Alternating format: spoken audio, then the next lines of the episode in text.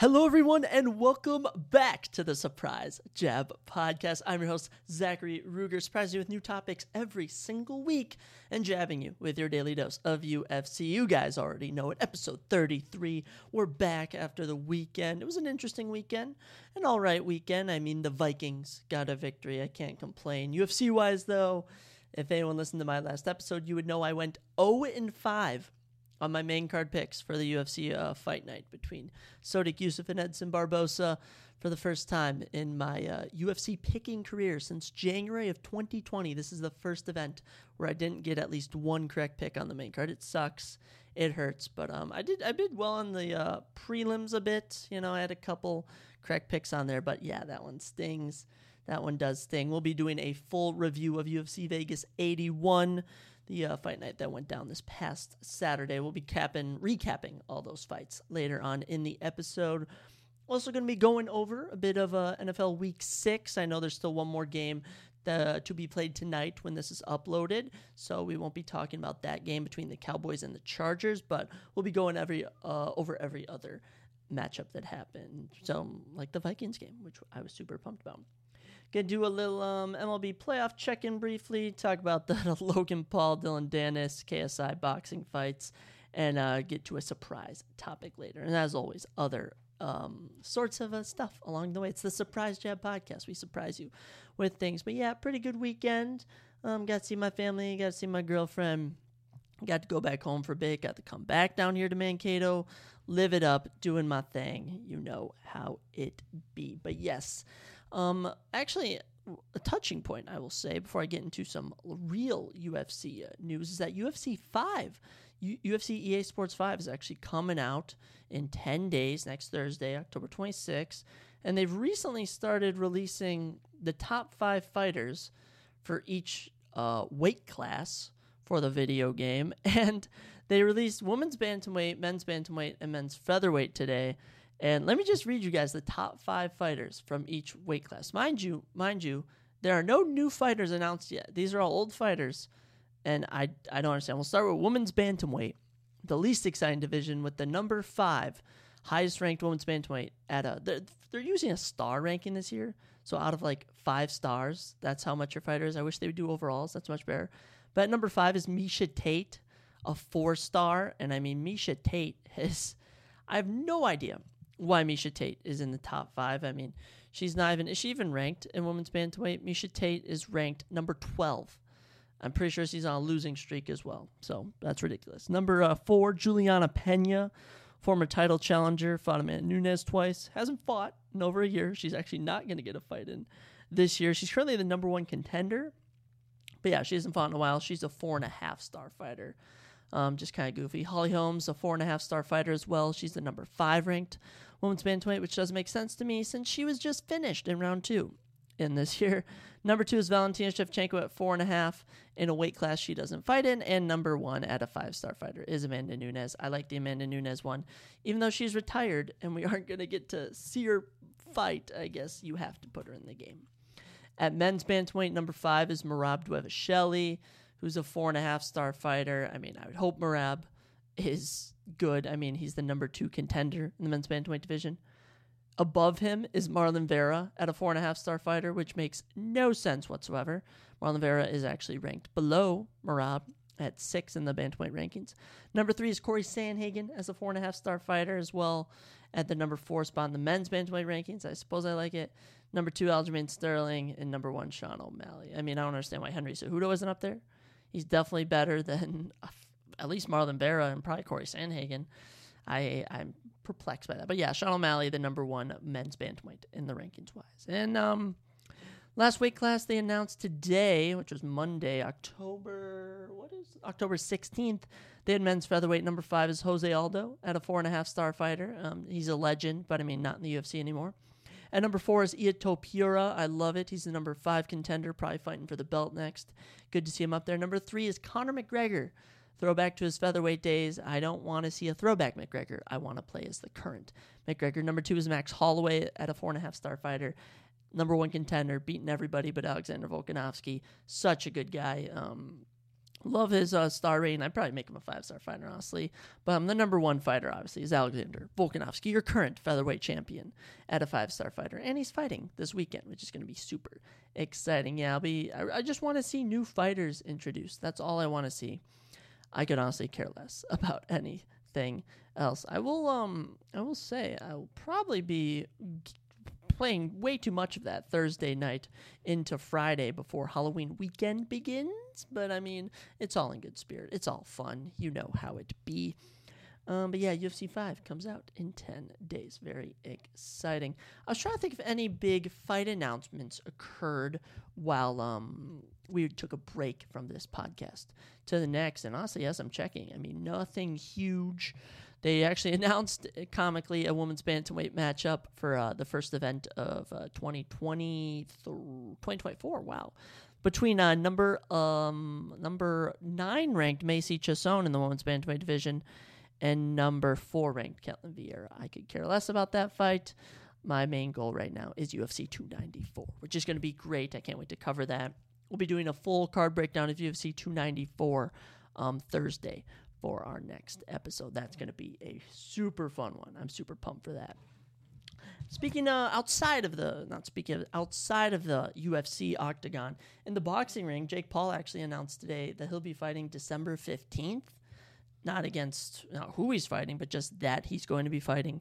I find that pretty fascinating, you know, right after his brother fights, he's getting back after it. But I mean, hey, good for you, man. Good for you. I, uh, I, I don't know if I, I will, I'm not going to be buying any fights that any of them do. They are just, they're just too good. they're just, the whole boxing, YouTuber boxing or whatever, it's all just such a joke. It's, I don't know what to make of it, but um, I don't know who he's going to fight. Maybe he'll fight KSI. Maybe he'll fight Mike Perry. Who knows what Jake Paul's going to do? I could honestly care less. Um, actually, um, we'll actually talk about that next. Yeah. So speaking of KSI, Logan Paul, everything that's going on. They Misfits Boxing, which is this promotion. KSI, he works with DAZN. DAZN is this uh, boxing um, channel of sorts, like you know, like ABC, NBC. Yeah, DAZN, D A Z N. They're uh, they show boxing events, stuff like that. And they had a card this weekend between KSI and Tommy Fury, younger brother of Tyson Fury, one of the greatest boxing heavyweights of all time. And Logan Paul took on Dillon Danis. Dillon Danis, a jiu-jitsu master who's just an internet troll. And I'm I caught a bit of the Logan Paul Dillon Danis fight. I watched it, and uh, I did not watch the main event though. I, I think I was driving home or something. But Logan Paul Dillon Danis, an absolute mess. I mean the Dillon Danis was disqualified in the final round of the fight for um, basically just going for jujitsu moves. Uh, the security guards rushed the ring. It was an absolute joke. No, I just do not understand anything that was going on. Logan Paul beat him pretty much every round. I mean, yeah, just just a mess, just an absolute mess. Um, but yeah, Logan Paul wins. Just did not need to happen do not run this back. They Dillon Danis said he wanted to do it in the UFC ring, uh, ring octagon. He said he wanted to do it in MMA. Do not make that happen. That will not happen. Just, just a joke. Let's move on from that. Uh, the main event: Tommy Fury and KSI. This was a very interesting fight, from what I've heard, as the verdict scorecard, which is what I use. Verdict scorecard is an app, Verdict MMA app. Love this app. Would love if it would sponsor me. I would definitely plug it every single podcast. And you can basically pick live, bet on live rounds um, for money, not for money. You can make your predictions, look at other people's picks, read articles and stuff. Super good for MMA fans. I encourage everyone to use it. But the final totals for um, the verdict scorecard for the KSI Tommy Fury fight was pretty much um, four rounds, it was a what was this an eight round fight? It was a six round fight between KSI and Tommy Fury. Four rounds were to KSI on here. Two rounds were tie. Final scorecard after a point deduction actually from Tommy Fury was 58 to 55. So KSI clearly won, but in um, uh, Tommy Fury won a majority decision in the um, real world. I, I, didn't know how to phrase that, but yeah, Tommy Fury wins. He remains undefeated. Certainly not good for his image. I don't think his family should let him fight. He's not as good of a boxer as he apparently lost to KSI. But uh, you know what? I've I've watched KSI for so many years. You know, good for him getting in the octagon. I hope he can rebound. I don't doubt that he uh, will be able to rebound. But yes, just kind of a mess overall. Um, and uh, they just keep. It was a big plug for Prime, the energy drink to drink. I will not be drinking Prime. I've had it before, and I heard it was unhealthy, so I stopped drinking it. Um, speaking of companies, actually, you know, we're just feeding off of each other through everything. You can follow my company uh, Evergrowing Co. on Instagram and on Facebook. We have a TikTok, but I'm yet to find any ideas of what to do. It's for uh, my integrated business experience here at Minnesota State Mankato. Uh, it's super fun. We uh, sell sweatshirts. You know, every, all proceeds go proceeds go to charity. They go to this place called uh, Mankato Youth Place. It helps kids after school who are kind of the families are a bit troubled. They face some circumstances. The money just goes towards giving these kids after school care, a meal, a way to get home lovely charity. And yeah, you can even get a sweatshirt out of it. You know, you buy a sweatshirt, we'll uh, donate all that to uh, charity. And we'll even throw a sticker in there for you. I think our stock actually comes in this week. But yeah, I'm the I'm the marketing director. No, I'm actually like third or fourth in command in the marketing department. I feel like I do I do all the social media. You know, I suppose I should ask for some help, but I feel like I try and indirectly ask and everyone just assumes I got it covered then they'll be like, oh, why didn't you post? And I'll be like, well, maybe because no one's helping me, which may make it seem like I don't like anyone in the company. No, I love my, uh, I love my company. I love my class. It actually, uh, actually enjoy going to classes when I have them, which is super rare in college that you actually enjoy going to a class. But yeah, this has been amazing. I encourage uh, any students, if you have like an IB program at your college, get on that, do it. Super good. Teaches you a lot. It really does teach you a lot about the business world of things. But yes, check us out on social media and follow me on social media. You can find me all over the place. I'll respond to you if you want to. In the world of trending sports, we, um, of course, have the MLB playoffs. We do a little check in with every episode we do. I guess it's, it's not that often. I mean, we'll be checking twice a week or something. But yes, um, my Minnesota Twins. I'd say my Minnesota Twins. Like I watch baseball, I don't, but they're my home team, so I root for them. They got out in the uh, second round against the Houston Astros, and the Houston Astros are actually playing the Texas Rangers to go to the World Series. They trailed out, they lost game one, so Rangers are up 1 0. Will the Texas Rangers advance? Maybe. I'm picking the Astros to win that series, though, and I believe the Arizona Diamondbacks and the Philadelphia Phillies will be playing um, tonight or today, whenever that goes down. But um, I'm probably going with the Diamondbacks for that. They upset the Brewers, they upset the Dodgers, and here they are taking on the Phillies. I don't really know anyone. I know Jose Altuve of the Houston Astros, Texas Rangers can name a player. Is Bryce Harper on the Phillies? I have no idea. Diamondbacks. I remember there was this one pitcher. Maybe his last name like was like Gold something. I I don't know anything about baseball. You know, it's not even really a check-in. It's just me reading off everything that's happened. But yeah, good luck to all the teams. I mean, Rangers are a five seed, Houston's a two, so number one seed not making it. Same thing goes for the uh, NLCS. Philadelphia was a fourth seed, Diamondbacks were a sixth seed. So yeah, it's pretty incredible. A fourth, six, a five, and a two. Oh. Astros looking to repeat. Uh, I'm gonna ride with them. So we'll say Astros, Diamondbacks as of right now and the Astros should beat the Diamondbacks. And this comes from someone with no knowledge of baseball whatsoever. So, I mean, take that with a grain of salt, if you will. That's the saying, right? Take it with a grain of salt. Take it, take it like that or something.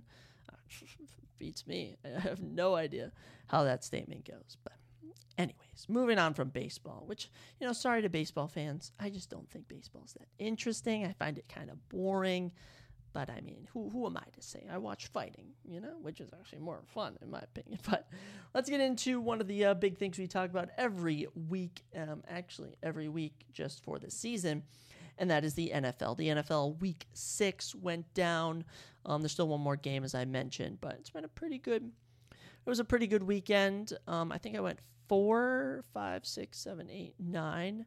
I went nine and on my picks. If the Chargers win tonight, I will have 10 correct picks. But um, I actually won with my friends in like our little weekly thing. Me and my two of my buddies we do for weekly pick'ems. So I won my money in that, but then I lost in my uh, family league with my parents and my girl.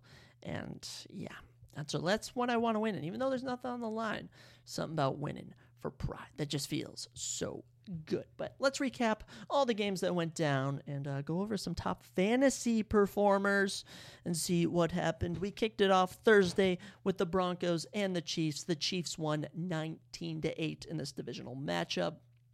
Chiefs are now sitting at 5 and 1.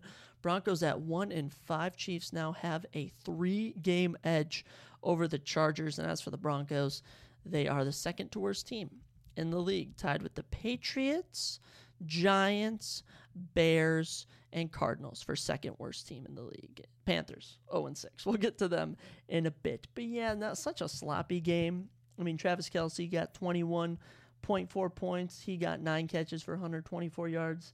He was getting it done. The only Chiefs wide receiver to catch a touchdown was Kadarius Toney. Patrick Mahomes threw for 306 yards. Not much going on. I mean, I know Harrison Butker, the kicker, had 18 points. He was kicking some bombs, so good for him. Broncos, now nothing good to say about them. Russell Wilson, 13 for 22, 95 yards the whole game, only 95 yards passing, one touchdown, two interceptions. His one touchdown was to Courtland Sutton, who was on my bench, which is unfortunate. But I'm in four leagues, so who can I say? Javonte Williams led rushing with 52 yards. Pretty brutal game for the Broncos. Definitely one of the worst teams in the league. Let me actually double check what their points for to points against is because I think it's the league worst. Yes, they've given up 200 points. Yikes, that is very bad. But their points for, I will say, they actually have more points for than the Raiders and Chargers with 129 compared to 100 and 110. So the offense isn't doing too bad, but the defense, worst defense in the league, possibly. I mean, the Panthers are 0 6, so, but. Anyways, we'll move on from that. The Chiefs Broncos. Who do they play next week? Week seven. Chiefs are uh no, they don't have a bye, sadly. The Chiefs will be playing the Chargers. That should be a shootout. And Broncos play the Packers. So, winnable games for both of those teams. Good luck to both of them. But yeah, Chiefs looking dominant. They're tied for first in the AFC. Actually, it might be the single leader in the AFC. Nope, Dolphins are 5 and 1 as well. That's what I thought. Head into our 12 o'clock games on Sunday. We kicked it off with the Ravens and the Titans, which actually wasn't at 12. Now that I'm thinking, as this game was in London, I think it was in London. It was at 8:30 for some reason. Bronco, I mean the Ravens beat the Titans 24 to 16. Ravens improved to 4 and 2, leaders of the AFC North. Titans now the bottom of the AFC South at 2 and 4. Not a beautiful game for the Ravens at all. Justin Tucker's their leader in fantasy with 19 fantasy points. Um, leader for the Titans was Derrick Henry, who was actually on my bench in my six man All Star League, but all my other running backs outscored him, so it worked out. Derrick Henry rushes for 97 yards and a touchdown and had two catches for 16 yards. Ryan Tannehill putting up 76 yards on eight attempts, I mean, eight completions, 60 attempts for an interception. Malik Willis actually came in and on four passes almost matched Ryan Tannehill's full game numbers with 74 yards. Yeah, Titans are just hit or miss every week. Ravens, you know, they're four and two. You know, they they have 133 points for, 91 points against. They were coming off a loss last week. But Lamar Jackson's not putting up MVP numbers. I heard one person I know was saying he's going to be MVP this year. Absolutely not. He's not even in the race. 223 yards, a touchdown and a pick, rushed for 62 yards just nothing much from him. Um, uh, Mark Andrews, four receptions for 69 yards, leading uh, the yardage, but it's actually Zay Flowers, the rookie, six catches for 50 yards and a touchdown. That is the uh, top, uh, what do you say, wide receiver, top other fantasy performer with 17 points. But yes, Titans. Gosh, Titans, I don't even know what to say for you guys. You guys are just in a rough spot. They're going into a bye next week, though. Good for them. As for the Ravens, back at it against the Lions next week. Schedule ain't easy for the uh, Ravens whatsoever. Titans, I have nothing good to say. The Titans always seem to suck. I'll, I'll be honest. This team is just always so goofy. Next up, what matchup did we have? We had the Commanders and Falcons. Now we're in the noon games, which actually had the same ending score as the Ravens and Titans game, 24 to 16 as the Commanders get a victory. They impressed me. I did not think they were going to win, uh, especially after losing to Chicago, but now they're 3 and 3. Points for to points against is still brutal, 133 compared to 176, but they etch out the victory. Gotta love it. Falcons also 3 and 3 now. Uh, but Sam Howell, 18 fantasy points, doing his thing. Threw for three touchdowns, 151 yards. Not a lot of yards, but I mean, throwing for three touchdowns. That's impressive. Caught by Curtis Samuel, Brian Robinson Jr., and Antonio Gibson. But it's Terry McLaurin with six catches for 81 yards. That leads the day. Nothing really much in the running department. Brian Robinson, 10 attempts, 31 yards. Nothing much. Falcons, let me just say, Desmond Ridder is sloppy. Desmond Ridder is a sloppy QB. 28 for 47, 307 yards, two touchdowns, three picks. A three pick game is never pretty. Allgeier actually outrushes Bijan 51 to 37. Bijan did have uh, five catches for 43 yards though, but Drake London nine catches, 125 yards, putting up good, uh, putting up good stuff for the Falcons. 21.5 fantasy points for him. You love to see it, and I certainly love to uh, see it from them. I don't have anyone in fantasy on these teams. I could start Terry McLaurin in my six man All Star league, but I just have better wide receivers in that league. So I, I just don't really see a point in doing that personally. But hey, um, injuries could pop up. That's the word I was trying to think of. Injuries, stuff could happen. But yeah, Commanders, Falcons, both three and three, both average teams, could potentially, if seeing how the rest of the season goes, sneak into a wild card spot. But I, I just I don't know. Falcons play the Bucs next week. That's a winnable game. Commanders play the Giants. I just have a feeling they're not going to win that game. I just have a feeling the Giants are going to get a win. They have to get a win. The Giants have to win at some point, right? Um, I don't know, but NFL Week 6 rolling along into our next matchup where we had the Seahawks and the Bengals. Ooh, this was one of the closer games for the week. One of those games that comes down to the final play of the game, but the Bengals sneak out with a victory 17 to 13. Sad for Seahawks fans. Seahawks, though, um, second now in the NFC West, three and two. They have a positive points for to points against.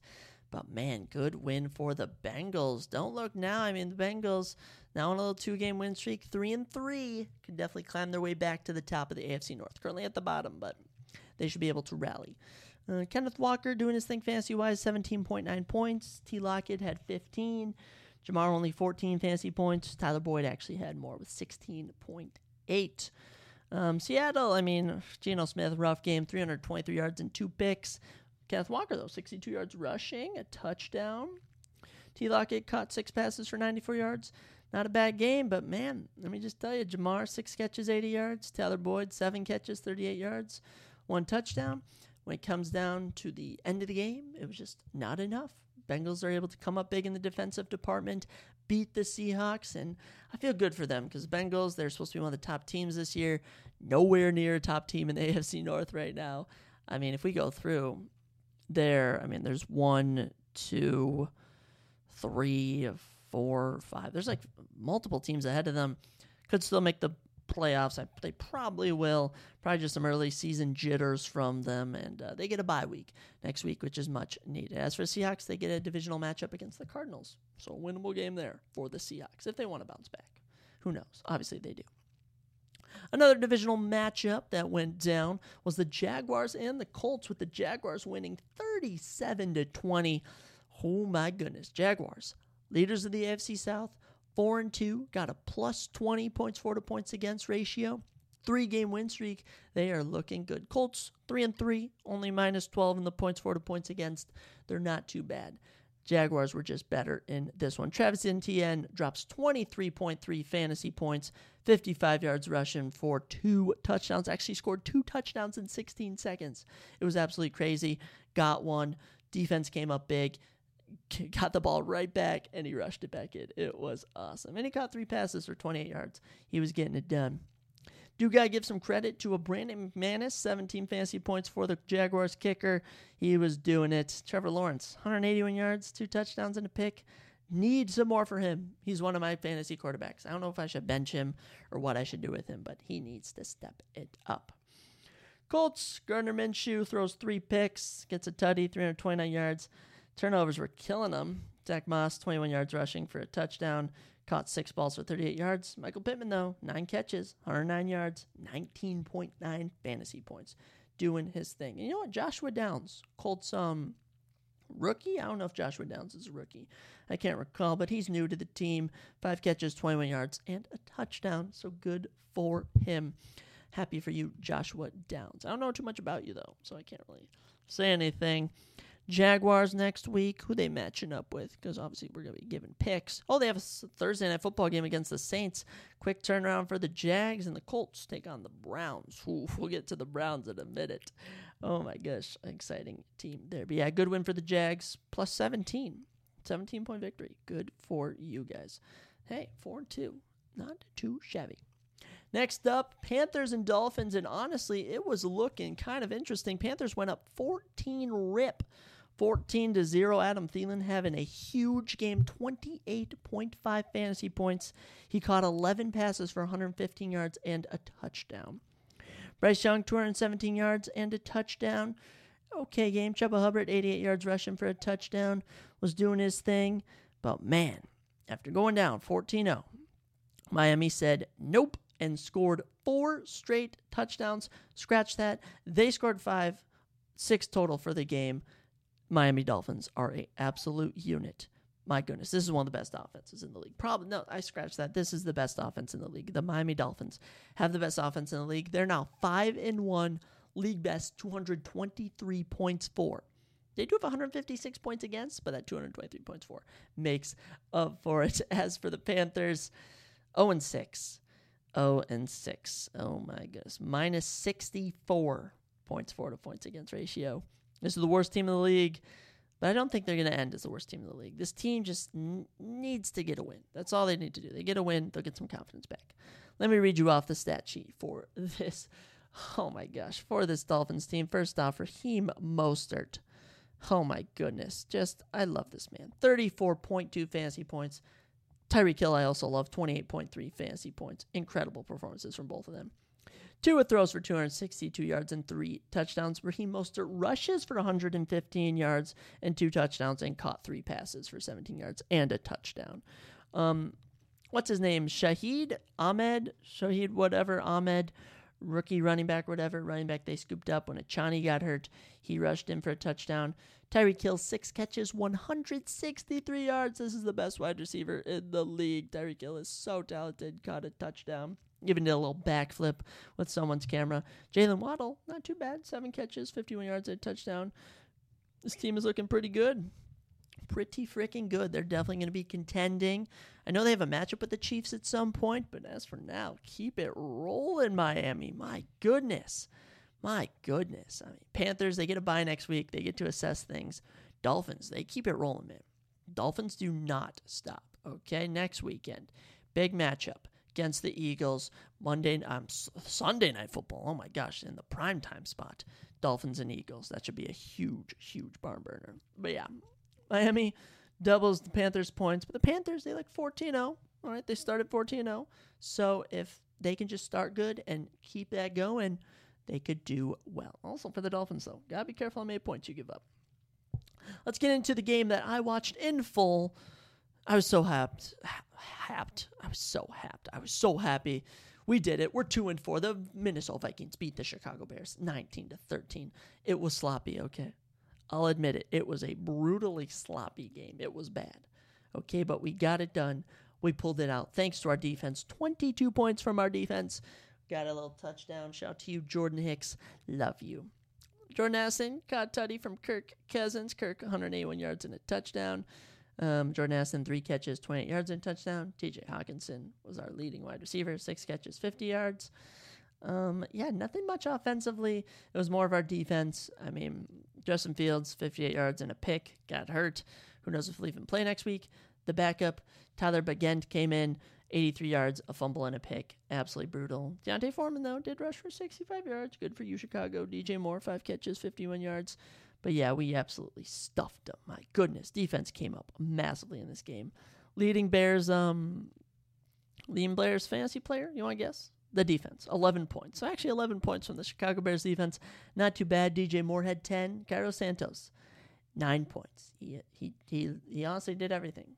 He did everything for them. Maybe, maybe like Zach. I mean, 13 points. Who who got a touchdown? Tyler Bagent punched in a lame touchdown for no reason at the end. So Vikings get it done. Happy for us. Um, gosh, it's been a rough season, guys. We lost Justin Jefferson. He's going to be out a while. Um, everyone's hating on us. Two and four. We're getting mocked. We're only minus six though in the points for to points against. We're two and four. Uh, if the Packers lose next week and we win, we could pass them. And I don't think the wild card is out of our uh, zone. Okay, I truly feel we can do this. And we got worse teams below us, like the Bears, who are just atrocious at one in five. Oh my gosh, that's just terrible. Bears next week, they get to face the Raiders, which isn't which isn't too bad of a team, honestly. It's a winnable game. As for the Vikings, we get to play the 49ers at home, coming off of a loss. My goodness, that is going to be a tough one. But Kirk Cousins. Kirk Cousins can do this. Oh man, I root for the Vikings every single week. They're my team. And you know, you know what? It's good to get a win this week. I don't know how next week's going to hold, but I stay hopeful. Speaking of the 49ers, let's talk about their game next.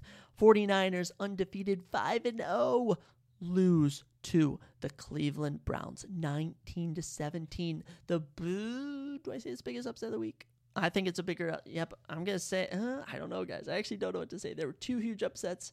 I'm gonna say this is actually tied for the biggest upset of the week.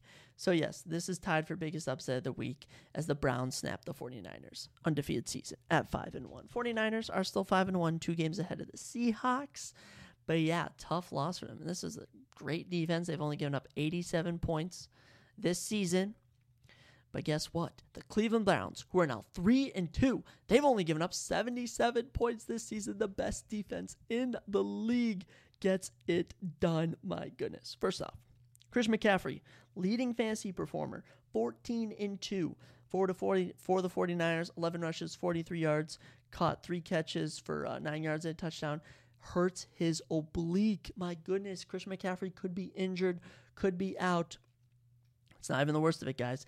Deebo Samuel also injured in this game, and he's for sure going to be out next week, from what I've heard just a tough going. Brock Purdy having the worst career, worst performance of his career, 125 yards, a touchdown, and a pick. It was absolutely terrible. Brandon Aiyuk, though, four catches, 76 yards, got a lot of targets. He was doing his best, but man, it's the Cleveland freaking Browns who snap him. Wow. Uh, PJ Walker, 192 yards and two picks, gets it done at QB. Terrible performance, I'll say. Jerome Ford, 84 yards uh, rushing and it's actually uh, Jer- Kareem Hunt was the only player to score. Shout out to Dustin Hopkins with 16 fantasy points. The only good thing about this Cleveland Browns team. Amari Cooper, though, 14.8 points. I'll give him his credit. Four catches, 108 yards. Only good wide receiver in this game. But yeah, so it came down to the end.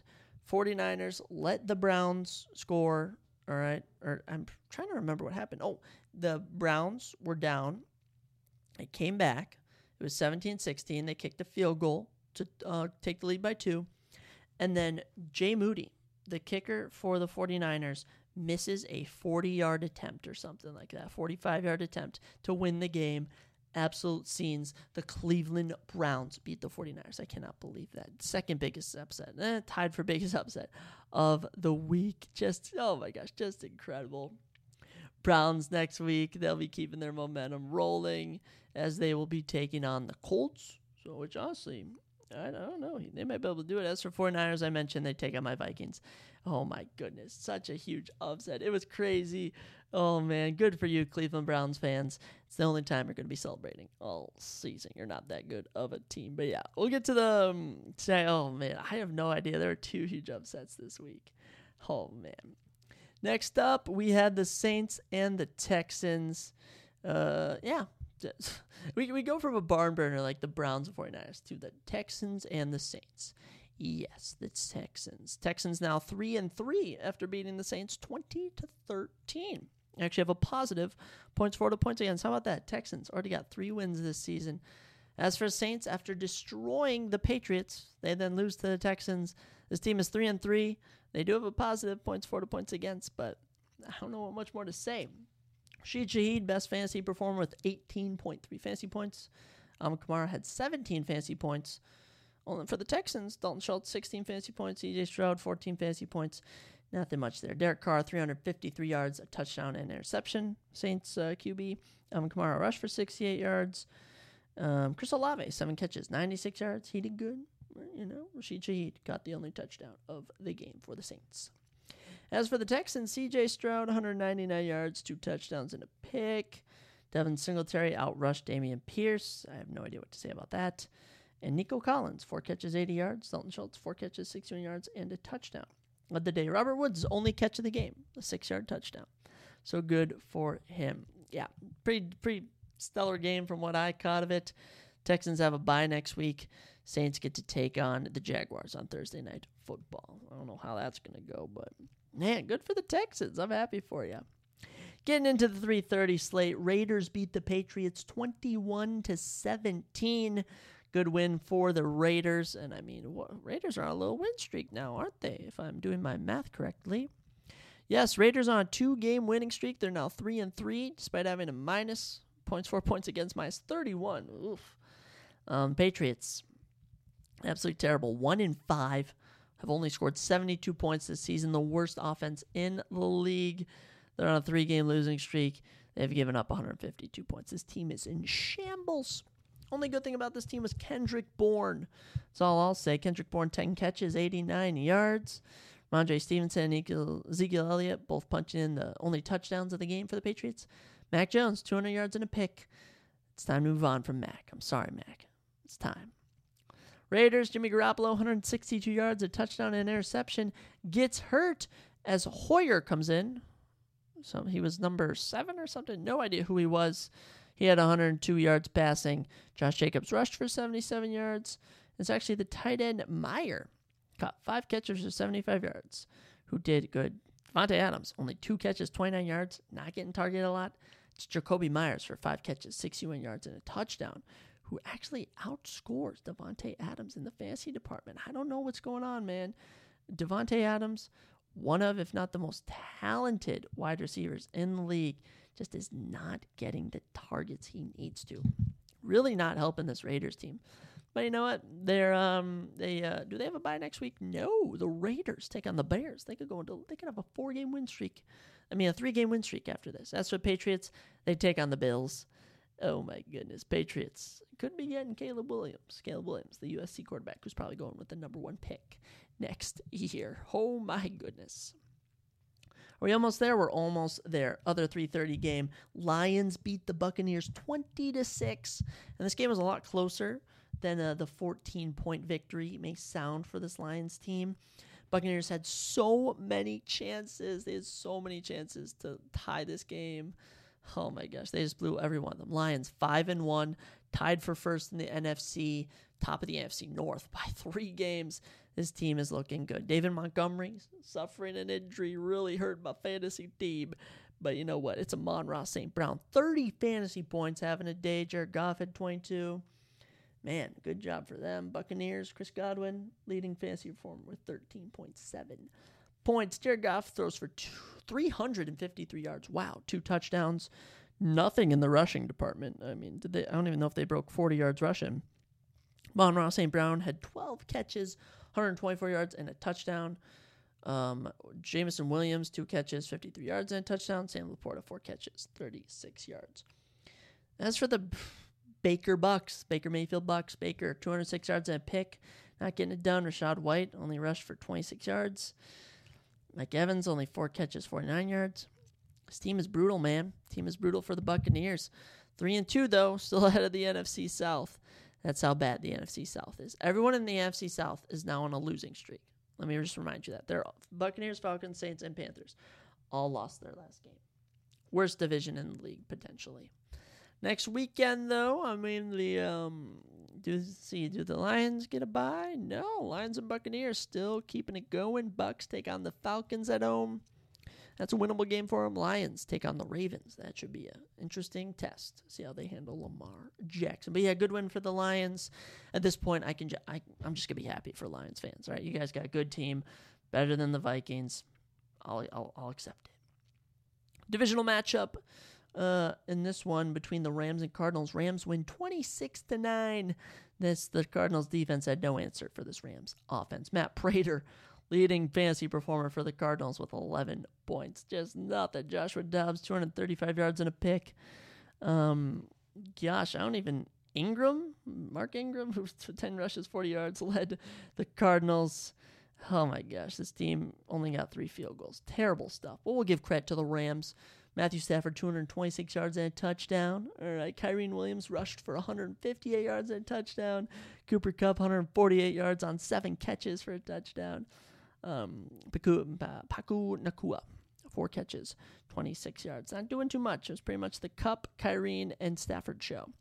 Good win for this Rams team. Rams now in third place in the AFC West at three and three. Positive points, four points against. Cardinals, one and five. Absolutely terrible. Absolutely terrible. They've given up 62 points against them. Only 117 points for. They're on a three game losing streak. Oh man, I don't know what to say about this Cardinals team. Nothing good to say about them. Uh, they play the uh, Seahawks next week. Should lose that one. Rams play the Steelers though. Winnable game for them. Winnable game. But yeah, Cardinals pretty bad. Rams, you know, I think the Rams could make the wild card maybe. You know, this offense is pretty good. Cooper Kupp's getting back in the rhythm. We'll see how it uh, we'll see how it goes. And now we're into my favorite matchup of the week. Oh my gosh, I was so excited for this one. The Jets beat the Eagles 20 to 14. I do somewhat feel this is bigger than the Browns beating the 49ers. For some reason, the Jets beating the Eagles just feels bigger. A huge, crazy upset. Eagles, okay, 5 and 1, still have a positive points, 4 points against 30, tied for first in the NFC, but oh my gosh, what an upset by the Jets. Jets now 3 and 3. Oh my goodness, third in the NFC, AFC East, but oh man. What an upset, guys. Philly just could not do anything at the end. The Jets defense comes up big. This defense went crazy. My goodness, Jalen Hurts throws three picks. Three picks. You know, he did pass for a touchdown to uh, D'Andre Swift. Uh, A.J. Brown, seven catches, 131 yards, did all right. Uh, rushed for a touchdown, 47 yards rushing as well. You know what? This Jets team, Zach Wilson, didn't throw a pick, 186 yards for the day. Breece Hall ran for 39 yards and a touchdown. Um, and Garrett Wilson caught eight balls for 90 yards. Good for him. But I mean, wow, what an upset. Jets getting it done over the undefeated Eagles. Undefeated no more, I should say. Undefeated no more. Excellent win for the New York Jets. You got to root for them, man. You really got to root for them. After losing Aaron Rodgers, I kind of want that Cinderella story. He comes back in the playoffs, leads them to a Super Bowl. I don't know if they write him like that in real life, but I sure wish they do. Jets taking this huge upset into a bye week. As for the Eagles, no sleep for them. They take on the Dolphins at home on Sunday Night Football next week. And I honestly favor the Dolphins as an early prediction for that one. Good job to the Jets. And we'll be brief about that Sunday Night Football game between the Bills and Giants that went down last yesterday. Last night, I should say. Bills win 14 to 9. It is just, ugh, it was a gross win. Very bland. Stefon Diggs had 20 fantasy points, was the only good part of that game. Josh Allen, 169 yards, two touchdowns and a pick. Not that impressive. James Cook rushed for 71 yards. Stefon Diggs, 10 catches, 100 yards. Best part of the game. Uh, Morris, tight end, catches a touchdown, and Hardy, wide receiver, catches a touchdown. Their only catches of the game were touchdowns, so good for them.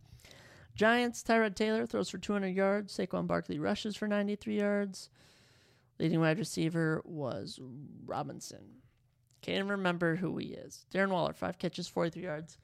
You know what? This was a close game at the very end. Giants had one shot to win the game from the one yard line, and they missed a throw to Darren Waller. He was covered very good. I've seen people say, hey, it could have been pass interference. You know what? They went like, they had so many opportunities in the red zone on that final drive to score, just couldn't get it done. Bills, they improved to 4 and 2 very good points, four points against 173 compared to 89. As for the Giants, tied for worst, second worst in the NFC, second worst in the league actually, one in five. A terrible offense, 71 points for. Wait a minute, do they have a worse offense than the? By one point, the Giants actually have a worse offense, 71 compared to 72, and they've given up 167 points on a four-game losing streak. This Giants team might need to uh, consider entering the Caleb Williams sweepstakes. Honestly, terrible, terrible stuff from from the Giants. Oh my gosh, I don't even know what to make of. I don't even know what to make of that team. Just atrocious. Uh, but then the Bills, you know, not the prettiest win, but a win's a win's a win. If that's how you wanna, that's how you wanna phrase it. And you know, um, Bills next week, they got a matchup with the um trying to think who it is. The Bills play the Patriots next week, so they could get a win. And Giants, you know, a close one here against the Bills. They take on the um, um oh my gosh, who do the Giants take on next week? They take on the bum, bum, bum, bum, I literally had it right in front of me. The Commanders at home. There it is. Commanders. Uh, probably gonna lose that game. I don't know, but yeah, it happens. It happens. No, it doesn't. The Giants team sucks. They Daniel Jones might need to move on from Daniel Jones. But yeah, not too bad of a week six. Kept me entertained at the noon games. Three thirty games were pretty good. But yeah, once you watch football all day, it does kind of get a bit uh, get a bit boring. Kind of does put me put me to sleep towards the end. But you know, that's just how it be. And that's why we're going to be getting to our surprise topic. Yeah, that's enough football talk for the episode and our surprise topic. I don't know how many people are gonna feel about this, but um, you know, I actually I read before bed. I always like to find a book of any kind and read it before bed. Tr- tr- kind of puts me out more, gets me in a more sleepy mood, if you will. And I recently read over the last month or whatever, The Hobbit. I read the Hobbit book, Hobbit by uh, J J J R Tolkien or whatever, J J Tolkien or whatever. Notable author, Hobbit. They made movies after them, super good. And it's just one book compared to three movies. And I was always I was just kind of curious. I was like, oh, what's the difference between the movies and the books? I've now read the book. I've obviously seen the movies multiple times. And I found this article by Screen Rant about The Hobbit 20 differences between the books and the movies. And if you want to guess, that's going to be what we're going to go over. That's your surprise topic for the episode is what are some differences between the Hobbit book and the movies in case you're curious. Because I certainly was watching the movie and I'd be like, "Okay, that wasn't in the book." All right. So, one thing that I just noticed right off the bat is that the movie is a lot of filler. A lot of filler. They wanted to make it more exciting, right? More cinematic. Whereas the book, you know, it's just a book. It's a story. It doesn't need any of that. Obviously, it has it, but it doesn't need it for the big screen. So we're going to go over uh, the uh, differences between the Hobbit book and the movies. Because the Hobbit was a trilogy in the movies, but it's only one book, all right? And it's a readable book, too. I'll say that. And we're going to just kick off with the first. If okay, so basically you're going to probably find out about the book and the movie if you don't know about the story, but kicks off with one of the main differences is Gandalf's reason for seeking out Bilbo. So main character Bilbo Baggins, he's a hobbit. Hobbits are basically shorter humans with giant feet. They don't even need to wear shoes. And Gandalf is a wizard. So Gandalf's reason for finding Bilbo are different when looking at the Hobbit book versus the movie. In the novelization of The Hobbit, it is established that Gandalf seeks out Bilbo for the quest, particularly because of a memory he had of his mother. Quest I'll mention in a moment. According to Gandalf, he was impressed by Belladonna Took, which is his mother, because of her adventurous spirit and personality, and he hoped that side would come out of Bilbo if he joined them on an adventure. In the film, Gandalf reminisces about knowing Bilbo as a young boy who adored the thought of danger, excitement, and adventure. The change isn't a huge one, but it does say a lot about Bilbo's character as he appeared in the book versus the film adaptation. Either way, it's an opportunity for Gandalf to deliver one of his best lines of the trilogy, which I don't I, I don't know what that quote is, but um uh, you know actually let me let me, let me try and find what the quote was. Um, oh, it was, do you mean to wish me a good morning or are you saying it is a good morning, whether I want it or not? Yes, that's what it was. That was super funny. So the quest, basically, there's these dwarves. They want to go reclaim their mountain where a dragon took it over, took all their gold, killed their families and stuff. And Gandalf has his reasons for wanting to side with them and go to them, but they need someone to sneak in. They need like a thief, and that's what Bilbo is. He's a robber, a thief of sorts. Not really. He's actually a really nice guy, but he's just smaller and nimble and can fit in places. And that's what uh, Gandalf visits him about. Next up, we have the Dwarven Contract. So, another one of the biggest differences between the Hobbit book and movie is the Dwarven Contract. The nature and details of the Dwarven Contract with Bilbo Baggins are never explicitly specified, which is why it's so comical to see the film version go on forever when unrolled. It was Jackson's way, the uh, director, of injecting some comedy into the film, especially at such an early start to the story. In the book, the contract is simply a note left on his mantle, with two short paragraphs acting as content. That's a stark contrast to the film version, and one of the few changes Jackson made that actually helped make the story better. So, yes, there's a contract about him going with, and just mentioned briefly in the book, but in the movie, he unrolls like a scroll and it just goes on forever, which I suppose isn't too big of a thing, but no, it's a difference nonetheless. Number three, Bilbo leaving Bag End. Bag End is uh, where he's from. Even the way that Bilbo leaves Bag End contrasts in the case of the Hobbit book versus movie. This change was small but noticeable, uh, noticeable, and it occurs when Bilbo finally decides to make a go of it and join the dwarves on their adventure. In the film, he races after them with a backpack full of stuff and catches up with them before they get too far down the road. In the book, it is said that Bilbo left Bag End without even a handkerchief in his pocket. In truth, Jackson's change was probably for the best, as any hobbit would never run off without a few of the comforts of home. So yeah, but I mean, the, I don't understand how it would make it better if the author wrote it. I'm just saying. But yeah, not too big of a change. But I do remember in the book he like was debating it and then woke up late or something and rushed to get out there. So just a change, but nothing too much. Number four, the knowledge of the necromancer. The necromancer, one of the villains of sorts of the Lord of the Rings trilogy, which is like The Hobbit's a prequel to Lord of the Rings. Um, so Sauron is a mystery to those who only watched the movies, but changing Gandalf's knowledge of the Necromancer arguably broke canon when it comes to the Hobbit book versus movie. In the Hobbit films, Gandalf learns of the Necromancer when he speaks to Radagast. Radagast is another um, uh, what am I trying to say? Wizard, who uh, another wizard like Gandalf, which is what Peter Jackson, the director, used as the reason for Gandalf leaving Thorin, leader of the dwarves, and company. However, in the book, Gandalf is already well aware of the Necromancer. In the book, Gandalf has already visited Dol Gulmar, which is where like the evil spirits lay, and heard of the Necromancer, as it was there that he encountered Thrain, the father of Thorin Oakenshield, and received the map and key that he later gave to Thorin. So Thorin Oakenshield, leader of the dwarves of sorts, he's like the grandson of um, the king of the dwarves, and his father Thrain was the leader before him. He perished when the dragon came. Sauron's like the big bad. Um, him and Morgoth they're like the big bads of Lord of the Rings. He's mentioned in this, and yeah, this was um, not really mentioned in the books at all. Radagast mentioned like once in the books, and they just kind of expand on that in the movie just to make it longer and get people's attention more. Uh, next up is Dwalin's beard. Dwalin is one of the dwarves, and in the book, he uh, I don't even let me just read what this says. Though it was not a massive change that impacted the plot, there was one element of Dwalin's appearance that classifies as one of the differences between the Hobbit book and movie. Interestingly enough, the book says it was a dwarf with a blue beard tucked into a golden belt and very bright eyes under his dark green hood.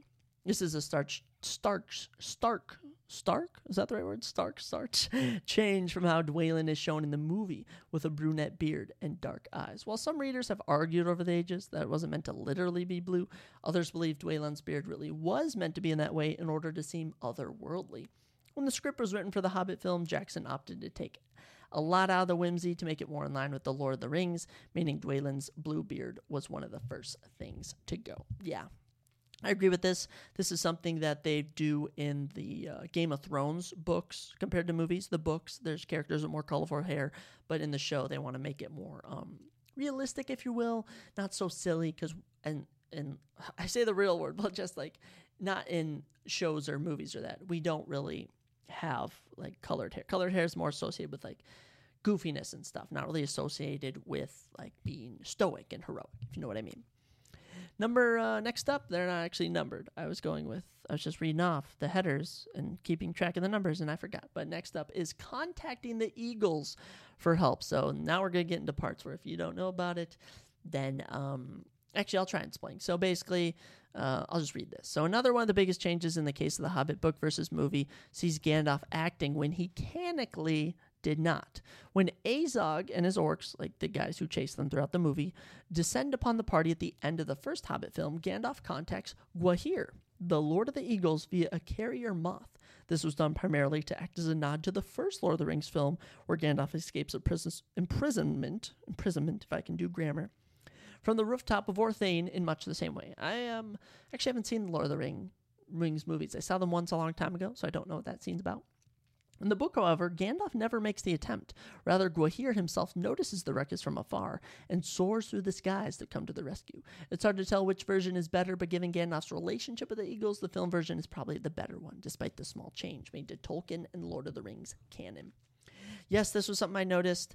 Um, so basically, um, in the book, they're being attacked by these like wargs and like goblins. Wargs are just giant wolves, and goblins, and the eagles notice from a giant perch. These are like giant eagles, you know, mythical eagles, and they come down. They rescue them, and that's that. But in the book, yeah, Gandalf he like talks to like a butterfly or something. It flies off, and then just when you think everyone's gonna die, these giant eagles swoop in and save the day. So yeah, a change nonetheless. Next up, we had Thranduil's face. Thranduil is a um, notable character in the movies and the books. He's just simply called the Elven King. Uh, more key differences between the Hobbit book and movies. He Thranduil adding backstory that isn't in the novels. Interestingly, Thranduil is never referred to by name in the Hobbit book, but is simply called the Elven King. However, that's an even bigger difference between the text and the movie, which is Thranduil's burned face that he hides with magic. Thranduil attributes this to the fire servants in the north, but this is not, that is not mentioned at all in the book, nor is there any record of elves being able to hide old wounds or scars in this manner. For that reason, it was primarily added to give Thranduil a more menacing and obsessive character, even though he proves himself to be one of the most powerful heroes in The Hobbit. So yes, he is uh, big in the movie, but in the book, you know, he's just the Elven King. Next up, we have Tricking the Trolls. This was a notable scene. Um, the great The Hobbit book versus movie debate also sees a cunning act perpetuated by Bilbo originally belonging to Gandalf. In the Hobbit movies, it is Bilbo Baggins who cleverly tricks the trolls as they discuss the best ways to cook the dwarves. Basically, the dwarves run into some trolls and trouble happens. You know, old story stuff. Eventually, the sun rises and they are caught unaware, leading to their permanent demise of being frozen to stone. In the books, it is actually Gandalf who deceives the trolls by throwing his voice with magic, pretending to be one of them, and making them argue among themselves until dawn arrives and turns them to stone. In the films, Gandalf was not present during this scene. It was all Bilbo. It's not a huge change, and honestly, it doesn't really impact the story at all, but it's a change. Another one is the White Council. This one's big. This is really the movie adding scenes that were not in the book. Mentioned in the book, but not talked about in the book. Differences between the Hobbit book and movie also see the inclusion of the White Council. The Hobbit movies feature the White Council with both Saruman and Galadriel present in Elrond's home of Rivendell. These are all very notable characters in the Lord of the Rings movies and book. However, neither Saruman nor Galadriel are mentioned in the Hobbit book, as I just said, and the White Council does not meet during the narrative.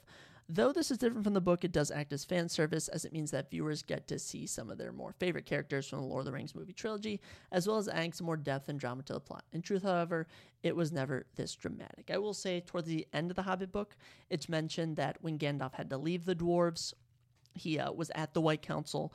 So they basically took that one line where it said Gandalf was at the White Council.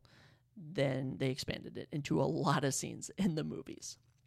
The length, that is another big difference.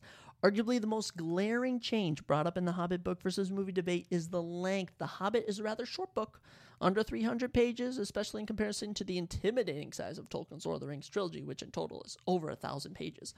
The um, question remains as to why Jackson or the studio would ever think it was a good idea to flesh the story out across three films. By placing various amounts of filler in between established moments from the book, Jackson tried to fill in the blanks and create a stronger story, which I honestly I respect. In truth, the entire tale could have been told in two parts, avoiding unnecessary filler and focusing on a tight narratives. I, I kind of I like um both perspectives, where you either do two part one and two, and you would break it up somewhere along there or you do three movies with a lot of filler and he basically just filled in scenes and everything kind of works together though. Like you can watch the books and read the uh, you can watch the movies and read the book and everything will make sense.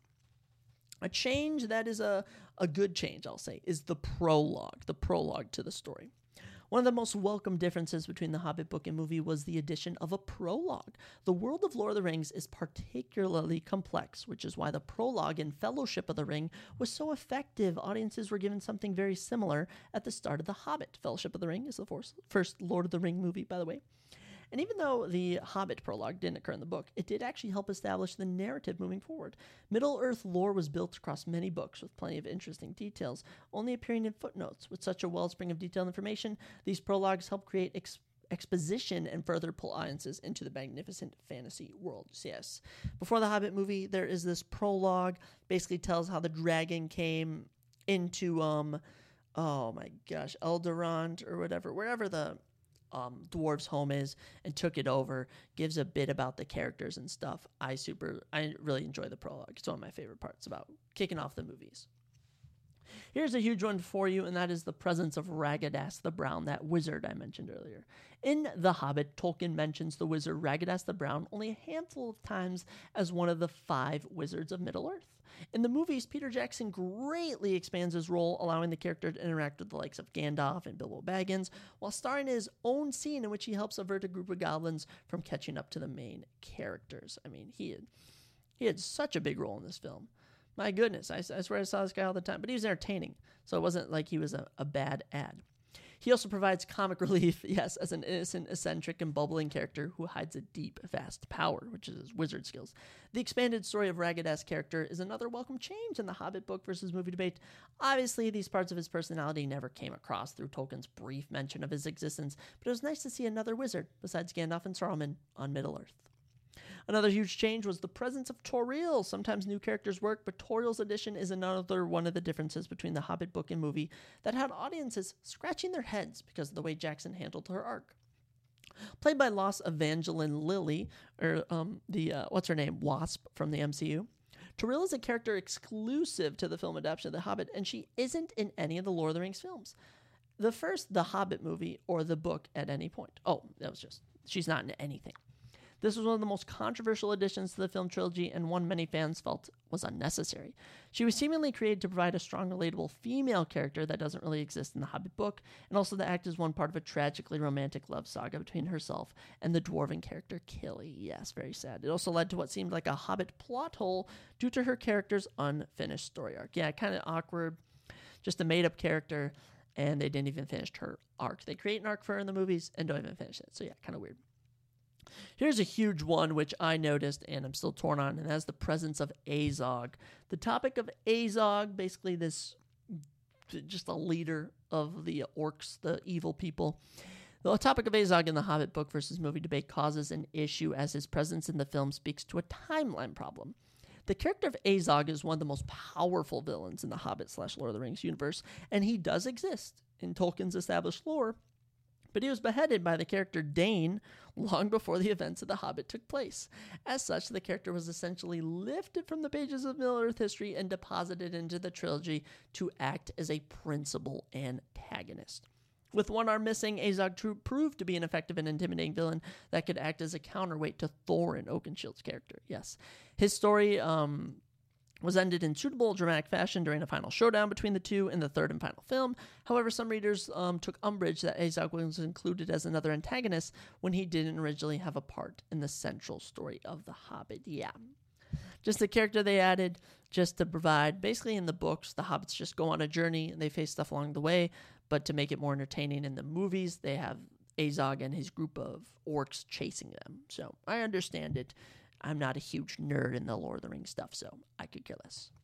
The presence of Legolas, another huge change. One of the most debated negative differences between the Hobbit book and movie was the inclusion of Legolas. Peter Jackson wanted to establish some consistency between The Hobbit and Lord of the Rings, even if the former was a prequel. As such, audiences see Legolas appear in both The Desolation of Smaug and The Battle of the Five Armies.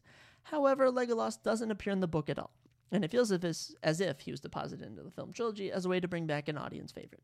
In truth, he had little to overall story, and in some cases, actually deprived other characters of the limelight. I kind of agree, but he's a cool character, and I still like him. And he's in The Lord of the Rings, which I gotta go rewatch at some point. The barrel scene. It might not be as important as many other differences between the Hobbit book and movie, but the barrel scene is nevertheless worth mentioning. When the dwarves escape the Hall of the Elven King, a scene in both movie and book, they float down a river using barrels as boats. In the books, these are sealed rather than open with the characters sticking out. This allowed for a more visual connection to the scene. Okay. In the books, they're closed into the barrels. In the movies, they're out of the barrels. Okay, yeah. And uh, it also added more tension and excitement to the story by introducing a chaotic battle. Yes, there was a battle in the movies while they were escaping. As for the books, they just escaped. Here's a huge one the dwarf deaths. That's right. One of the most heated points of debate in the case of the Hobbit book versus movie has to do with Kili, Fili, and Thorin. One piece of storyline consistency between The Hobbit and The Lord of the Rings is the death of Fili, and Thorin. However, the manner in which they died in the movies quickly became a point of contention among readers of Tolkien's works. The movies show the three being slaughtered rather brutally during a fight with Azog and his orcs. The book finds them charging into a battle that they know they won't survive, dying as brave heroes as a result. But you know that that's just how it is. You know how it is. That's Hollywood. They want that effect. They want the sadness. And you know what? It didn't bother me too much. It certainly made me appreciate the characters more, especially Thorin's death. The Frodo cameo, another change. More scrupulous readers of Tolkien's works were a little put off by Frodo's inclusion in the Hobbit book versus movie debate. It can be argued that one of the more pointless moments in The Hobbit was Elijah Wood's cameo appearance as Frodo Baggins. It occurred when Bilbo told him a very rough version of his original adventures. Since Tolkien would not write The Lord of the Rings until many years after The Hobbit, Frodo was not even a concept. But you know what? That that change does not bother me so much. Even though it's worth noting it's a change, I will say it was kind of you're like, oh, that's Frodo. You know that character. In fact, Tolkien's version of this was the reverse, something that only further upset readers. At the start of the Fellowship of the Ring, it is likely that the opening scene of the Shire was built around the aging Bilbo in order to glean some connection to the previously released Hobbit book. Therefore, it wasn't worth bringing Frodo into the Hobbit films at all, and the cameo felt similar to what Jackson was trying to accomplish with including Legolas. Makes sense. Another change the history of Sting. The act of Bilbo finding, choosing, and naming his sword Sting was an important piece of development for the character given its status as one of the most iconic weapons of Tolkien's works. Tolkien, the author, of course, creator of The Lord of the Rings and Hobbit world.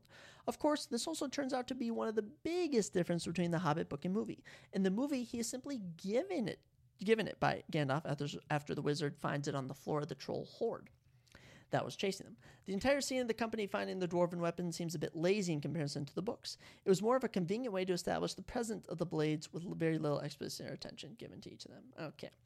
Not really a huge difference. Um, how many more do we got? Oh, this is our final one, our final one for differences between the Hobbit books and movies, and that is Bilbo's age difference. One of the biggest issues audiences had about the Hobbit trilogy was the changing of lead actor Ian Holm to Martin Freeman. This wasn't due to a dislike of the latter, but rather a complete contradiction of Bilbo's character from the books. And by far the biggest sin cited in the Hobbit book versus movie debate is clearly established that Bilbo's possession of the One Ring, which, if you didn't know, Bilbo comes into possession of a ring, and the rings is, I mean, the Lord of the Rings, it's important. Um, and when he comes into possession of it, it helps him maintain a youthful appearance for decades after finding it. Yet the stark contrast in physicality between the two actors pretty much robs the story of that fact and creates a gaping plot hole. Yeah, I will say I did notice that, but uh, it didn't bother me that much because I just don't care that much. But yeah, those are some differences between the Hobbit books and movies. And um, yeah, if you are fascinated by any of that stuff, I encourage you to read the book and watch the movies. And that, by the way, I'm going to be reading the Lord of the Rings books. I have it. I'm, the library says it wants it returned by November 3rd. Definitely going to have to extend my stay with it because I'm not finishing it before then. But um, yeah, then we'll have to I'll have to watch the movies and then do this again with the Lord of the Rings books versus the movies. But yeah, super entertaining. Love the book. Movie's also so good. I encourage everyone to watch it. But yeah, super interesting. Always looking at movies and books on the differences that happened between the author and the director. I'm, you know what? I I'm always I, I would say I'm more of a movie guy, but honestly, I'm more of a book guy. I mean, I think about the Maze Runner series, think about the Game of Thrones. I kind of prefer the books at times, but then the movies offer some good stuff, the TV series for the Game of Thrones. So it's pretty much the content, I'll say. And um, yeah, that's that. And uh, we're now on to our final thing. The final part of every episode, almost every episode, when there's UFC on, you know, we're either reviewing or previewing. And coming up next, we will be reviewing UFC Vegas 81. It was entertaining, the fight night between Sodiq Yusuff and Edson Barbosa. We're going to go through every fight, talk about my picks. That's going to be super exciting. Stick around for that. But actually, you know, I'm just going to snap my fingers and I'll be right back. Because I got to go do something as always. But then when I come back, we'll be getting right to it. And we are back for the final segment of this episode. That's right, reviewing UFC Vegas 81. I did terrible, as I mentioned, on the main card 0 for 5. 0 for 5 for the first time ever on my main card predictions. It sucks. It was, it was a matter of time before it happened, but still hurts. I did predict four fights right on the prelims, though, so at least I didn't go a whole UFC card without getting one fight um, picked correctly. But these were all my official picks, and they were all 0 and 5, which sucks. So on the year now, we're 116 correct, 69 wrong. How about that? And then all time 487 correct, 346 wrong. Let's cover all fights that went down. Kicking us off, we had a women's strawweight matchup between Emily Ducote and uh, Ashley Yoder.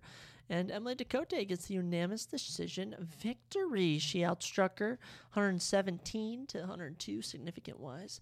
Landed a takedown, and yeah, you know, Ashley Yoder um, actually had more uh, actually, this is super weird. When you click on someone's name on the UFC stats page, it shows like the stats in like the wrong order. I don't know how to explain, It. but yes, Emily Ducote getting a victory here. Good win for her, snapping a two fight losing streak. Ashley, as for Ashley Yoder, she's now on a three fight losing streak. One in five her last six fights. She's probably getting cut soon, but good win for Emily Ducote. And I predicted she would win by unanimous decision, so I got that right.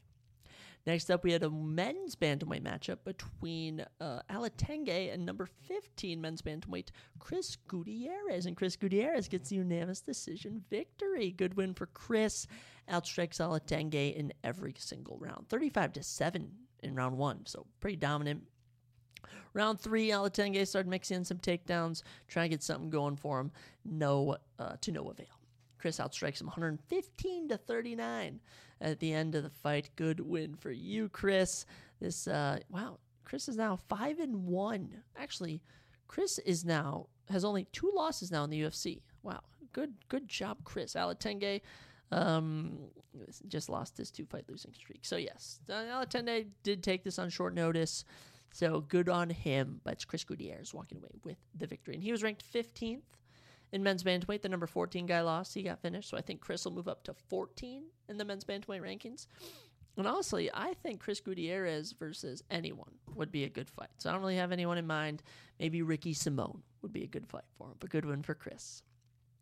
Women's bantamweight was up next, and it was um actually I didn't catch this fight in particular, but Melissa Dixon um, on short notice, um, undefeated, six and zero oh now steps down short notice and beats Irina Alekseeva by unanimous decision. Good win for her. Got dropped in round one. Irina outstruck her as well. And after that, she was able to somehow bounce back. Round two outstrikes her 24 to 10. Had three minutes and 43 seconds of control time with no takedowns. I assume it was a lot of cage pressure. Round three strikes are 31 to 13. Irina landed one takedown, but Melissa had three minutes of control time. So Melissa Dixon proving now to 6 and 0 UFC debut. Irina Alekseeva, um, 1 and 1 now in the UFC. Lastly, women's bantamweight. Let's get her in the rankings. Melissa Dixon have her fight number 15 or number 14 ranked women's bantamweight. Chelsea Chandler or Jos- Josiane Nunes. I don't really care, but you know what? Good for you, Melissa. I'm happy for you. You're undefeated now in the UFC, and you just got to win. How about it? Someone who should have gotten a performance of the night bonus up next is Terrence McKinney. He starches Brendan Marotte in 20 seconds. Hits him with a knee, then lands some follow up punches, and he was out there before you could even blink your eyes. You were like, whoa, this is actually happening. Terrence McKinney, absolute dog. Terrence McKinney is now 15 and 6, 21 professional fights. None have ever gone the distance. That's incredible, Terrence. Two fight winning streak now for him. Two fight round one TKOs. All right, Brendan Marotte stepped in on short notice.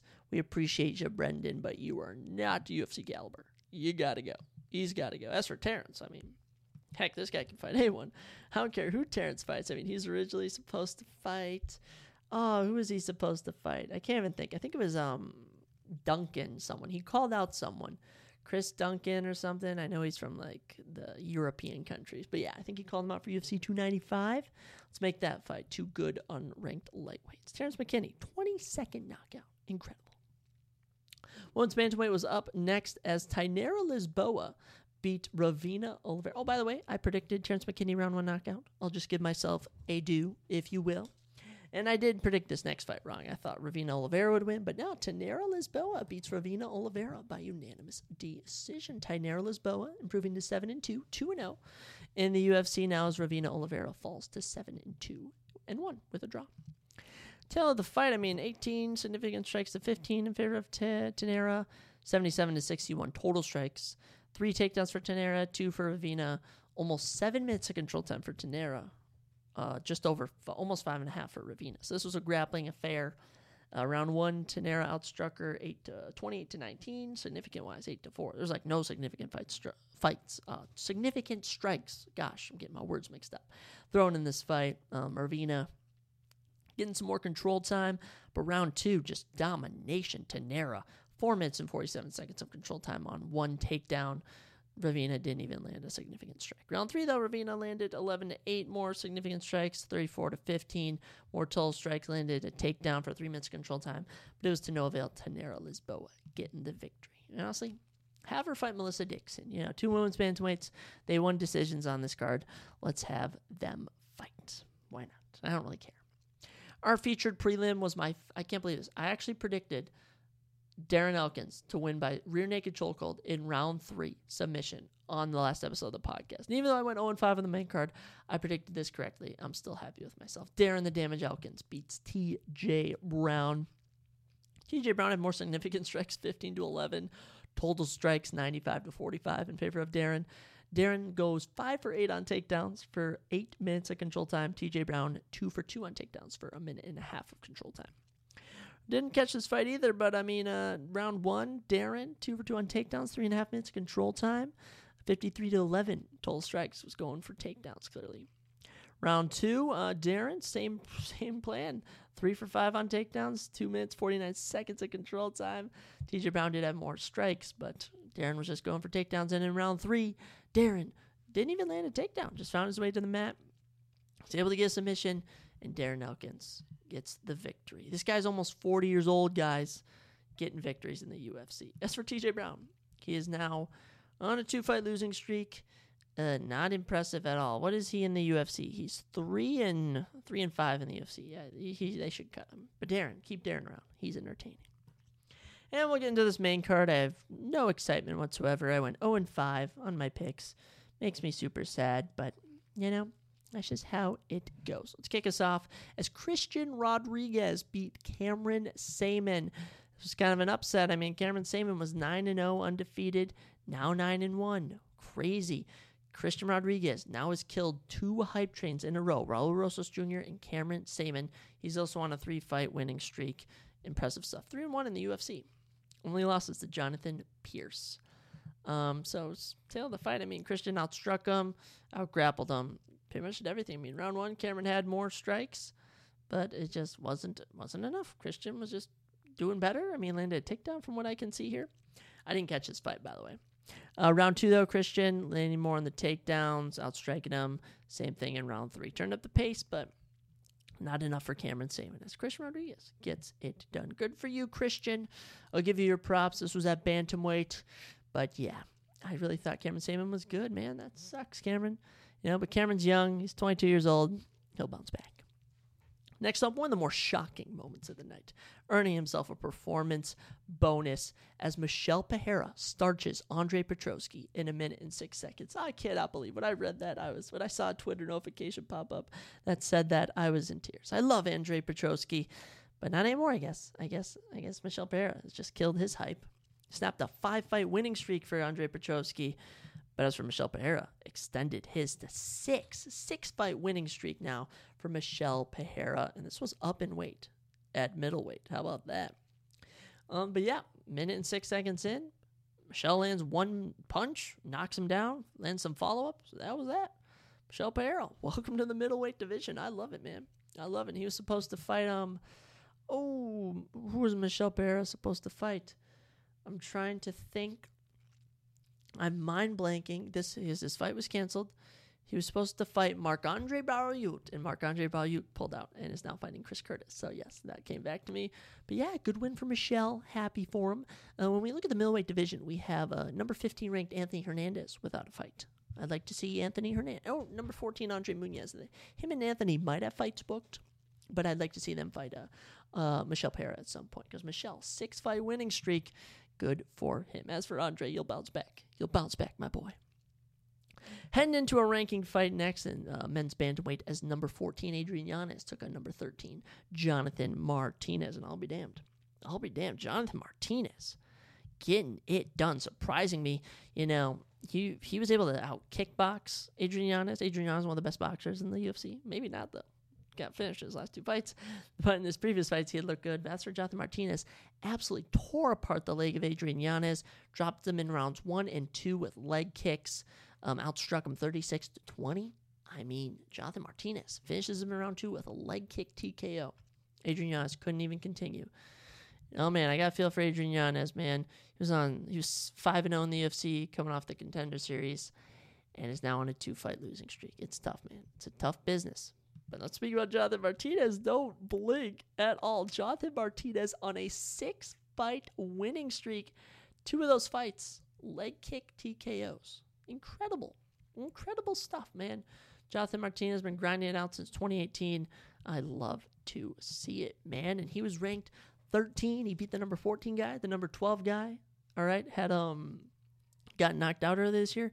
So I'd say we bumped Jonathan Martinez up to the number 12 spot in the rankings. As I already mentioned, I think Chris Gutierrez should pass Adrian Yanez from 15 to 14 in the men's bantamweight rankings. Excellent win for Jonathan Martinez. What's next for him? I don't know. Maybe Pedro Munhoz, Dominick Cruz. He could fight Rob Font. He could fight Song Yadong. I don't care. Jonathan Martinez, get him in the top 10. As for Adrian you'll be taking on an unranked um, bantamweight fighter. Yeah, without a doubt. Heading into our co-main event of the night, we had a women's flyweight matchup between number nine ranked Jennifer Maia and number eleven Viviane Araújo, and I should have known that um, you know Viviane was on a two fight losing streak, Jennifer on a two fight winning streak.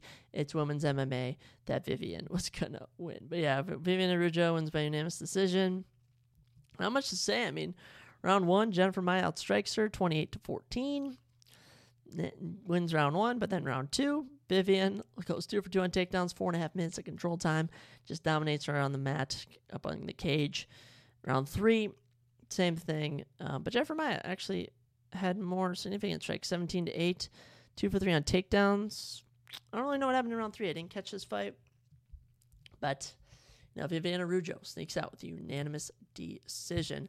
I should actually check the verdict scorecard. It's one of the things I can love about verdicts that you can just go look at fights and see how the people scored them. And globally wise, people gave Jennifer Maia round one and round two, Vivian Araújo round no, they gave Jennifer Maia round one Vivian Araújo round two. Round three was close. More people scored it for Jennifer Maia, but total score at the end of the fight was for Vivian Araújo. Super confusing. Um, but yeah, Vivian Araújo getting it done, snapping a two fight losing streak. Jennifer Maia lost her two fight losing streak. So Jennifer uh, Maia will probably fall down to the number 11 spot in the women's flyweight rankings. Viviane Araújo will bump up to nine. Good win for both of them. Uh, good win for both of them. Not a good win. No, no one's stock rolls in this fight.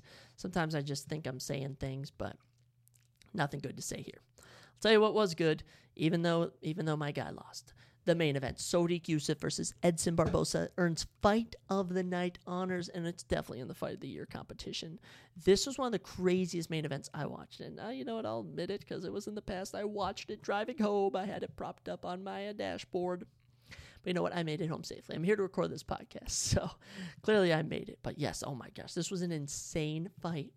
It's one of the craziest fights I've watched. So let's kick it off. Round one Sodiq Yusuff comes out the gate on fire, destroys Edson Barbosa, lands a knockdown, 42 to 13 significant strikes, 55 to 14 total strikes, lands a takedown for 3 minutes and 15 seconds of control time, probably 10 8 him in round one. It was a crazy good round for Sodiq Yusuff.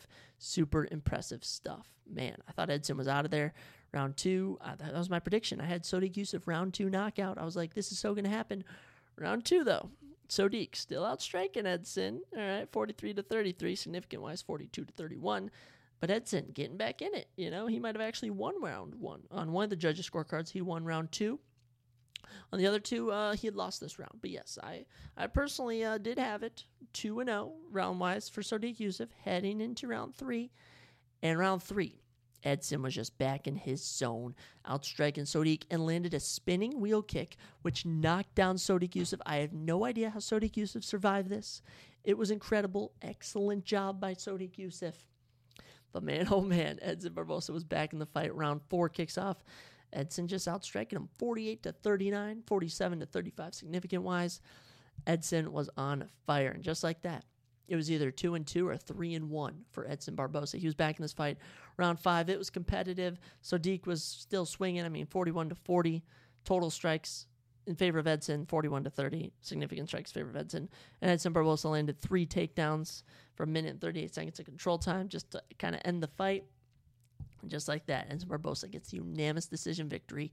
What an upset for Edson Barbosa. This man is 37 years old. He's beat an up and comer. Wow. Edson Barbosa, ranked number 13, just beat the number 11 guy. He'll move to the number 11 spot in the UFC rankings. So he'll either move to number 12 or number 13 spot in the rankings. Wow. Edson Barbosa, what a comeback. Thought he was out there in round one. He rallies, comes back, wins the fight. Here's your totals for the end of the fight. Uh, Edson Barbosa uh, one knockdown, 164 significant strikes, three takedowns. Sodiq Yusuff, one t- knockdown, 178 significant strikes, one takedown. Edson, good win for you. I'm happy for you. That's a little two fight winning streak now for Edson Barbosa. How about that? Performance bonuses in both of those. Good win. And that was the fight night. That was the fight night. There were some good moments. Edson, Edson and Sodiq good moment there. Jonathan Martinez's leg kicks, Michel Pereira knockout, and Terrence McKinney 22nd knockout. I mean, good stuff all around. But with that, that brings us to an end and looming, looming this Saturday. Oh, it's going to be a good weekend, boys. I can feel it as we have UFC 294 Islam Makhachev versus Alexander Volsky 2, the rematch between champs. Oh my gosh, this is going to be insane. Also in the co-main event, Kamaru Usman and Hamza Chimaev. Insane stuff. Oh my gosh, I can't wait to cover this whole card this upcoming Thursday. That's when the next episode will be dropping. It's going to be so much fun. Uh, for my diehards, Magomed Ankalaev versus Johnny Walker in the light heavyweight division. Top five light heavyweights there. Ikram Aliskerov, Ulrich Alves. That should be a good fight. Said Nurmagomedov versus Muin Gafarov. Good fight. Tim Elliott, Muhammad Mokaev. Trevor Peek, Muhammad Yahya. I just every fight on this card is so stacked. I cannot wait to watch it. I think it starts at like nine in the morning too, so we're gonna get up and get active right away. But uh, yeah, that's for later in the week. All right, I gotta chill. I gotta chill. Um, Forgot to mention who I think should be next for these guys. Sodiq Yusuff should probably take on an unranked competitor or even like number 15 ranked Lerone Murphy. But as for Edson Barbosa, I mean, you're not ranked 11. You're looking up. You do hold a loss to number 10, number 8, and number. Uh, it's kind of some upper level guys. But as for Edson Barbosa, I think fight with maybe uh, Calvin Kattar could be in the cards for him. Or uh, maybe someone like Evloev. We'll see. We'll see. But good win for him. Um, man, what a crazy card. You know, just like the card comes to an end, this episode comes to an end. This was a fun one. I enjoyed this one. Talking a little bit about NFL, a little bit boxing, a little bit about The Hobbit, books and movies, and of course, UFC. Always here to uh, surprise you and jab you. That's my job, is just to surprise and jab everyone. I suppose so. Um, but yeah, um, follow my company, Evergrowing Co. I really appreciate it. Just a follow. I mean, you can unfollow in December. All right, literally when like the semester is over. But um, I would appreciate that. Follow me on my other socials. Reach out to me if you want to be a guest on the show. If you have any ideas for segments or stuff, let me know, guys. Thank you so much for listening. I appreciate everyone who listens. I look at the, I look at the analytics. I look who listens, and I just want to say thank you guys so much. Have an amazing week. It's Monday when you listen to this. It'll probably be Tuesday or Wednesday. So you kick this weekend's butt. All right. Have an amazing week, guys. I'll catch you next time.